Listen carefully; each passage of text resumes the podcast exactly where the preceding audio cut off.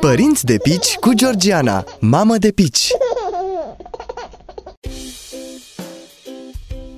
Vreau să-ți vorbesc astăzi despre masajul bebelușului. La fel ca aproape toate activitățile noi pe care le-a adus copilul în viața noastră, masajul îmi părea destul de complicat.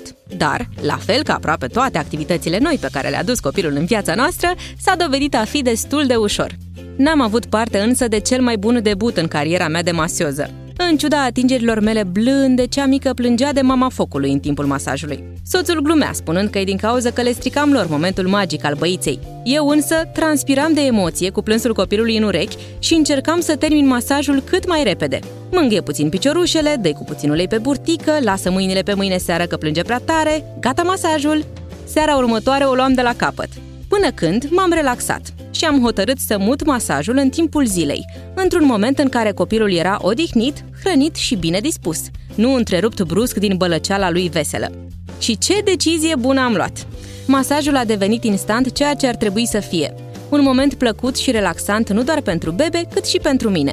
O ocazie de a mă apropia de el, de a-l atinge blând și de a-l mângâia pe îndelete. După câteva luni am readus masajul în rutina de seară, după băiță, și am adus câteva îmbunătățiri. Nu te gândi la tehnici avansate de masaj. Nu am insistat niciodată pe ele. Dar masajul a căpătat elemente de hârjoană, gâdilală și chiote de veselie. Sugestia mea pentru masajul bebelușului e să te relaxezi în privința lui și să nu-l privești ca pe o obligație, ci ca pe o joacă. Părinți de pici cu Georgiana, mamă de pici